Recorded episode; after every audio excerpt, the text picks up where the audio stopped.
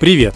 Вы слушаете «И все-таки она вертится» – подкаст онлайн-школы «Фоксфорд» про уникальные истории, оставшиеся за границами школьной программы. Здесь мы рассказываем обо всем на свете, от литературы до информатики, от физики до экономики. Еще больше удивительных историй ждет вас в наших курсах и занятиях с репетиторами. По вечному промокоду FOX4WEEK вы сможете бесплатно попробовать любые наши продукты. В сегодняшнем выпуске мы постараемся максимально простым языком рассказать о том, зачем человечеству нужны большие числа, которые невозможно записать, и большие простые числа, которые очень сложно найти. Разобраться в этом нам помогут кандидат физико-математических наук и преподаватель Фоксфорда Дмитрий Максимов, а также преподаватель Фоксфорда Борис Трушин. Цифровой мир, в котором мы живем, буквально соткан из зашифрованных сообщений. И речь даже не о чатах в мессенджерах. С помощью специальных систем шифрования, которые помогают подтверждать нашу личность, мы снимаем деньги в банкомате, заходим в метро по карте «Тройка», регистрируемся в онлайн-сервисах. Современное шифрование очень сильно завязано на математике, однако так было не всегда. Криптография – это очень старая наука – Самые ранние свидетельства попыток зашифровать текст относятся к Древнему Египту, но криптографические методы, очевидно, существовали и в Спарте, и в священных иудейских книгах, и в Древнем Риме, и на Руси. При этом первые методы шифрования были довольно простыми. Например, до нас дошел квадрат Полибия, криптографический способ, который был изобретен примерно в III веке до нашей эры древнегреческим историком и государственным деятелем по имени Полибий. Квадрат был устроен следующим образом. Буквы из, например, латинского алфавита помещали в сетку 5 на 5. Соответственно, получалось 5 столбцов по 5 букв. Чтобы записать какое-то слово, допустим, английское cat – кошка, мы вместо букв, которые подразумеваем, берем заранее подготовленную таблицу и в каждом столбце ищем букву на строчку ниже той, о которой думаем. Например, для C, первой буквы в слове cat, это будет H, для A – F, для T – Y – Полученную комбинацию символов H, F, Y мы можем спокойно записать и передать кому-нибудь, кому важно прочесть «кошка», например, нашему другу. При этом для любого другого человека, с которым мы заранее не договаривались о системе шифра, например, о том, насколько именно знаков мы сдвигаемся в таблице, набор символов H, F, Y будет бессмыслицей, и он ничего не поймет. Чем серьезнее ситуация, в которой мы используем шифрование, тем надежнее оно должно быть. В условиях военных действий секретная передача информации становится жизненно важной. Соответственно, и шифр необходим такой, чтобы даже если письмо с завтрашней стратегией боя окажется перехваченным, враги ничего не смогли понять. А если зашифровать информацию, например, о собранных налогах, то даже в случае поражения никто не сможет разобраться в том, как была устроена экономическая система. Такая инструкция по шифрованию и дешифрованию государственных данных под названием «Руководство для секретарей» уже существовала в X веке. Ее создал исламский ученый Ал-Сули. На протяжении истории человечества криптографические методы стремительно совершенствовались, превращались из системы букв в таблицы в секретные свертки, стенографические манускрипты и числовые коды. Однако у всех этих способов было нечто общее. Чтобы расшифровать сообщение, и отправитель, и получатель должны были знать, как устроен код. Чем сложнее был шифр, тем большим количеством предварительной информации нужно было обладать. Этот принцип в разных формах сохранялся до середины 20 века – рассказывает преподаватель математики Фоксфорда Борис Трушин. До 70-х годов прошлого века все даже там самые крутые способы шифрования, они были основаны на том, что есть некоторый способ зашифровать, человек, который принимает информацию, у него есть некоторый способ расшифровать, и дальше, в общем, если кто-то смог украсть этот способ расшифровать, то весь этот шифр теряет смысл. То есть, как только кто-то знает, как расшифровывать, то все, все становится бессмысленно. То есть, грубо говоря, раньше все строилось вот на секретности. До этого момента криптография была в каком смысле довольно примитивной, но до середины 20 века все шифры были вот такие, там математика не очень сильно была нужна. Однако с изобретением интернета все изменилось. Теперь возможности для общения между собой получили люди, которые могли быть до этого не знакомы. Соответственно, у них не было шанса предварительно договориться о какой-либо системе шифрования своих сообщений. Для того, чтобы обеспечить безопасность их коммуникации сразу же, понадобилось изобрести какой-то хитрый криптографический способ. Им стали системы шифрования с открытым ключом. Такие системы строятся на сложных математических алгоритмах, но несмотря на большое количество различий в логике разных версий, принцип их работы примерно одинаковый. О том, как они устроены, рассказывает преподаватель математики Фоксфорда Борис Трушин. Идея очень простая, то есть можно себе представить следующим образом, да, если так совсем на пальцах, что было раньше. Раньше Значит, есть некоторая там коробочка, от которой есть два ключика. Есть ключик у меня, есть ключик у тебя, и мы друг другу по обычной почте можем пересылать эту коробочку, и никто ее не может открыть, кроме меня и тебя. Но если кто-то смог подобрать ключ, или если кто-то украл ключ, то все, не судьба, он перехватывает коробочку, открывает. Как устроено шифрование сейчас, если совсем на пальцах? Э, у меня есть коробочка, и ключ есть только у меня. Я беру, отправляю тебе открытую коробочку, ты туда кладешь свое письмо, захлопываешь и пересылаешь мне обратно. То есть эту коробочку открыть могу только я. Только в единственном месте, кто вот знает некоторую информацию, не нужно никак передавать этот ключ, да? И знаю только я. Сегодня мы используем открытые системы шифрования повсеместно. Для безопасной переписки в мессенджерах, для банковских операций и передачи особо секретной государственной информации. Кстати, подробнее о том, как хранятся самые важные данные после их передачи, мы говорили в выпуске о перфокартах и способах хранения информации. В основе системы шифрования с открытым ключом лежат простые числа, то есть такие, которые можно без остатка разделить лишь на единицу или на само себя. Кажется, любой человек сходу может назвать несколько простых чисел, например, 2, 3, 5, 7, 11 и так далее. Хитрость открытых систем шифрования состоит в том, что они используют очень большие простые числа. То есть даже такие числа, как 99 квадриллионов, 194 триллиона, 853 миллиарда, 94 миллиона, 755 тысяч 497 или 19 секстиллионов, 175 квинтиллионов, 2 квадриллиона, 942 триллиона, 688 миллиардов, 32 миллиона, 928 тысяч 599 будут неподходящими, слишком мало знаков.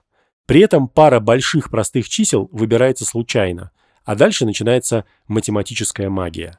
Рассказывает преподаватель математики в Оксфорде Борис Трушин. Но по сути происходит следующее. Твой телефон берет произвольные два больших простых числа, чтобы было понятно, большие это там порядка тысячи знаков у каждого числа, и перемножает их. И получается некоторое очень большое число. И вот с помощью этого числа тот человек, с которым ты общаешься, зашифровывает свою информацию. Ну, то есть его приборчик, да, зашифровывает информацию с помощью этого числа. И посылает мне обратно вот зашифрованную информацию. Кто угодно может перехватить, но он ничего не сможет сделать, пока он не знает тех двух простых чисел, которые придумал мой телефон. То есть для того, чтобы расшифровать, нужно знать исходные два простых числа. А дело в том, что современные суперкомпьютеры не умеют за конечное время брать там тысячезначное число и раскладывать его на простые множители. Поэтому пока компьютеры не научились по произведению чисел понимать, из каких множителей оно состоит, вот этот способ шифрования будет очень хорошо работать. И оказалось, это вот такой очень хороший пример, э, который можно приводить школьникам и всяким скептикам, зачем математики занимаются математикой, которая никому не нужна. То есть вот та математика, которую использовали люди в 70-х годах, чтобы придумать этот способ шифрования – существовало за 200 лет до этого. То есть вот все, что было нужно там, теорема Эйлера для этого нужна. Ну, по названию понятно, что это было довольно давно, если это называется теорема Эйлера. Все, что там нужно знать про простые числа и так далее, уже было готово, да, то есть им нужно было просто придумать технологию, как это сделать, но вся математика уже была заранее. Триумф идеи во многом построен на том, что перемножение даже очень больших чисел у современных компьютеров занимает секунды. Но вот время, которое требуется, чтобы разложить число на простые множители, может занимать годы. Все дело в том, что компьютерный процесс поиска простых множителей по сути представляет из себя перебор, а значит количество действий, которые необходимо выполнить, несопоставимо больше. При этом с составными числами, то есть с числами, которые имеют другие делители, кроме себя и единицы, это не работает рассказывает кандидат физико-математических наук и преподаватель математики Фоксфорда Дмитрий Максимов.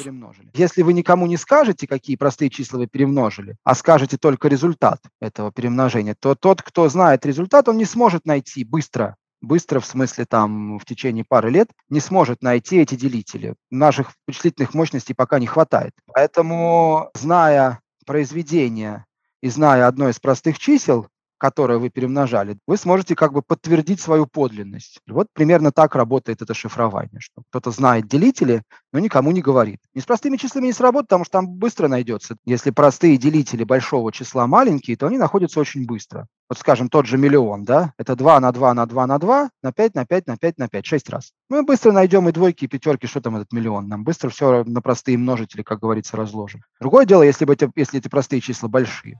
Чем больше и простые числа мы используем при шифровании, тем потенциально более безопасна наша коммуникация.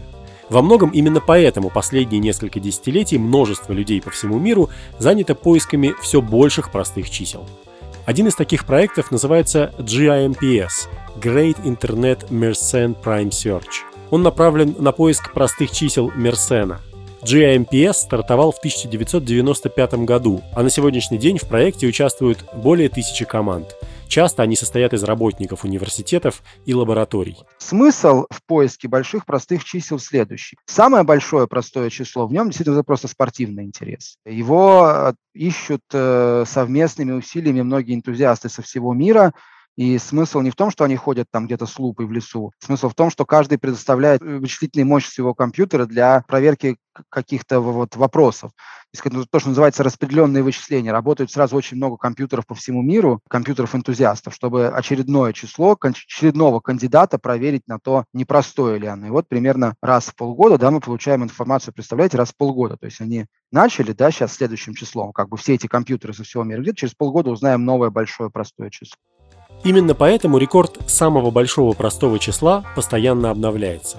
Например, в 2008 году GIMPS заработал премию в 100 тысяч долларов за нахождение простого числа, которое состоит из более чем 10 миллионов символов. 10 миллионов символов – это невероятно много. Если я сейчас начну без остановки произносить по одному символу в секунду, понадобится около 4 месяцев, прежде чем мы сможем продолжить эпизод этого подкаста. Но уже через несколько лет было найдено число еще больше, а потом еще больше. Последний рекорд установлен в 2018 году, когда было найдено простое число длиной в 24 миллиона символов. Согласно данным научного издания N плюс 1, общая его длина больше, чем 9 романов «Война и мир» без пробелов. Чтобы просто поверить, что найденное число действительно простое, понадобилось 6 дней компьютерных вычислений.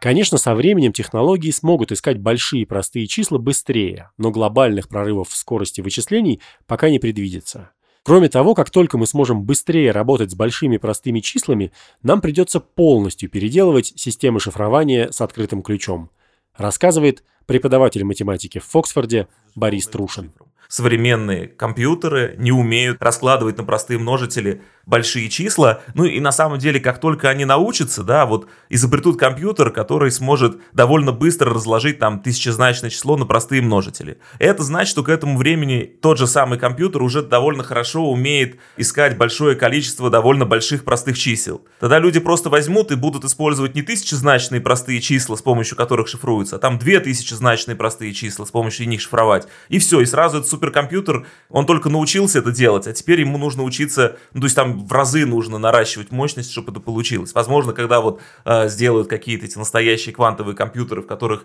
все гораздо быстрее происходит, но пока, пока еще не научились их нормально делать, вот, там, возможно, придется придумывать совершенно какие-то новые э, способы все, всего шифровать, потому что как только человечество научится любое, сколь угодно большое число за конечное время раскладывать на простые множители, все, вот этот способ шифрования нужно будет выкидывать, потому что он не годится. Однако, если самыми большими простыми числами существуют многочисленные алгоритмы поиска, предположения по их распределению, автоматизированные способы их вычисления и проверки, то есть в каком-то смысле мы можем предсказать количество таких чисел и примерные темпы их нахождения, то когда мы переходим к теме самых больших составных чисел, то есть тех, которые не являются простыми, картина меняется радикально. Какое число самое большое на свете? Кажется, это довольно бессмысленный вопрос. Логично, что какое бы число мы ни придумали, например, 15 дециллионов, 107 нанилионов, 902 актиллиона, 673 септиллиона, 398 секстиллионов, 750 квинтиллионов, 883 квадриллиона, 915 триллионов, 620 миллиардов, 111 миллионов, 748 632, например, можно придумать еще большее. Кстати, только что вы услышали, как звучит число из 35 символов. Однако в мире математики регулярно появляются такие числа, которые невозможно не только назвать, но и представить. При этом мы считаем их существование неоспоримым. Именно они регулярно получают титулы самых больших чисел в мире. О том, откуда они берутся, рассказывает Дмитрий Максимов. Во-первых, понятно, что самого большого числа нету, потому что какое бы у нас ни было число, да, мы можем добавить к нему единицу, получить число еще на один больше, чем было то самое большое, которое нам показалось самым большим. Другое дело, что ну вот последовательность чисел, она бесконечная, поэтому вопрос э, скорее не в том, что из себя представляет самое большое число, вопрос в том, как нам его себе представить и как нам его записать, и как нам описать, э, какой оно имеет смысл. Самые известные большие числа, например, число Грэма, о котором мы поговорим позднее, появились в результате решений математических задач. Но некоторые большие числа придумывались просто так, без предварительных расчетов. Именно такая история случилась с числом Google, собственно, в честь которого назван самый крупный поисковый сервис на планете. По легенде, в начале 20 века американский математик Эдвард Казнер гулял со своими племянниками в парке, обсуждая с ними возможность существования числа со 100 нулями. И название Google придумал как раз один из его племянников, Милтон. Позднее вместе с Гуглом Казнер предложил еще одно число – Googleplex. Это, соответственно, число 10 в степени Google. Несмотря на, казалось бы, такое небольшое изменение, Googleplex уже невозможно записать. Сам Google не имеет практического применения во многом потому, что во Вселенной буквально не существует вообще ничего в таком количестве. Попробуем разобраться, не отключайтесь. Google — это 10 в степени 100, тогда как примерное количество звезд во Вселенной 10 в степени 22. Количество атомов, из которых состоит Земля, 10 в степени 50. А количество элементарных частиц в обозримой Вселенной примерно оценивается в 10 в степени 80. То есть Google больше, чем количество всех, вообще всех элементарных частиц, но его все еще возможно записать, в нем всего лишь 100 нулей – Однако потом мы возьмем 10 и возведем его в степень Google и получим Googleplex, и окажется, что его даже записать невозможно. Даже если мы будем записывать его на каждой частице Вселенной и все вокруг превратим в сплошные нули, нам не хватит места. Самое большое известное нам число, имеющее физический смысл, это единица с примерно 120 нулями. Именно так оценивают общее количество возможных нейронных связей внутри головного мозга. Однако большие числа из мира математики настолько несопоставимо больше него, что для них нужен совершенно другой язык описания рассказывает преподаватель математики в Оксфорде Дмитрий Максимов. В математике возникают задачи, скажем, доказать, что что-то верно при всех числах, при всех значениях там какой-то переменной. Случается такое, что э, если эта переменная принимает очень большое значение, то доказать удается. Вот число Грэма как раз так возникло. Это ответ на некий вопрос в стиле перечислить, сколько способов сделать что-то. Способов очень много. Можно между первым и вторым э, провести аналогию. Можно попытаться ввести какую-то операцию, которая нам позволит записать число Грэма или подобные другие числа. Но гораздо удобнее просто сказать, что это ответ на вопрос вида сколько есть способов сделать там что-то, сколько есть способов нарисовать какие-то математические структуры. Их очень много, этих способов, но нам и не нужно никак обозначать. У нас просто вот это большое число является ответом на такую задачу. Числу Грэма принадлежит первый в истории рекорд Гиннесса. Оно попало в Книгу рекордов в 1980 году. При этом оно настолько невообразимо больше даже Google Plex, что привычной нам десятичной записи этого числа не существует. Оно записывается с помощью стрелочной нотации кнута, специального математического способа для записи невероятно больших чисел. Итак, держитесь, минутка математики. Как работает стрелочная нотация кнута? Между цифрами ставятся стрелочки вверх. Это обычные знаки, как плюсы при сложении или минусы при вычитании. Такие стрелочки обозначают количество возведений в степень.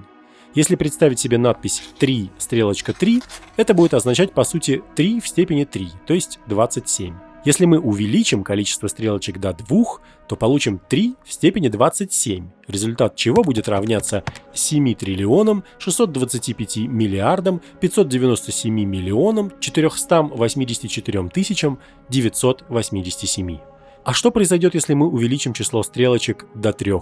У нас получится число 3 в степени 7,6 триллиона. Его хотя бы как-то можно представить и примерно записать. А вот когда мы добираемся до четырех стрелочек, наступает число Грэма. Даже если мы испишем всю видимую вселенную Google плексами, мы все равно не сможем записать число Грэма. У него, кстати, есть специальное обозначение G1. Почему G1? Потому что это всего лишь первое число последовательности Грэма. Следующие числа в этой последовательности получаются в результате увеличения количества стрелочек, но это уже не 5 или 6 стрелочек, а, внимание, G1 стрелочек. Допустим, мы напишем на доске такое выражение 3 G1 стрелочек 3. Чему оно будет равно? Числу G2. И тогда G64.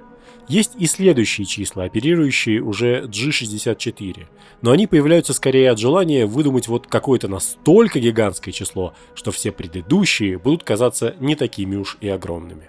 При этом чаще всего тема больших чисел остается за рамками школьной программы именно потому, что и их смысл, и способ записи очень далек от нашей повседневной жизни, рассказывает преподаватель математики в Оксфорде Дмитрий Максимов. Даже если мы будем обсуждать это в школе, мы не сможем это как-то, то есть обсудить это можно, но мы не сможем привести пример ситуации, в которых это имеет смысл. Все-таки, когда мы обсуждаем всякие там умножения, сложения, возведения в степень, мы их обсуждаем не просто потому, что нам пришло в голову это обсуждать, а потому что, например, возведение в третью степень – это нахождение объема куба. Если у вас есть куб с ребром 6, чтобы узнать его объем, вы 6 умножаете на 6 три раза. То есть возведение в степень имеет практический смысл, ну, с точки зрения школьных задач.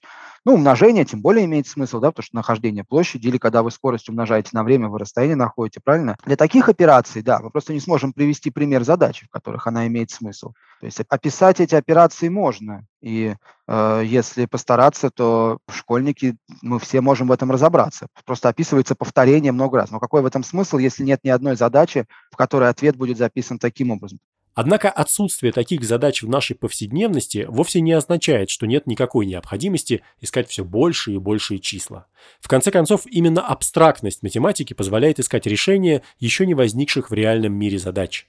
Во многом благодаря этому, к моменту, когда нам потребовался способ шифровать электронные пропуска, финансовые транзакции и сообщения в чатах в интернете – мы воспользовались многочисленными способами нахождения больших простых чисел. Кто знает, возможно, однажды нам пригодятся и числа, которые мы пока никак не можем посчитать. Вы слушали «И все-таки она вертится» – подкаст онлайн-школы «Фоксфорд» про уникальные истории, оставшиеся за границами школьной программы. Еще больше интересного ждет вас в наших курсах и занятиях с репетиторами. По вечному промокоду FOX4WEEK вы можете попробовать любые наши продукты бесплатно. Подписывайтесь на подкаст на любой удобной вам платформе, ставьте нам оценки и обязательно пишите комментарии. До встречи через неделю.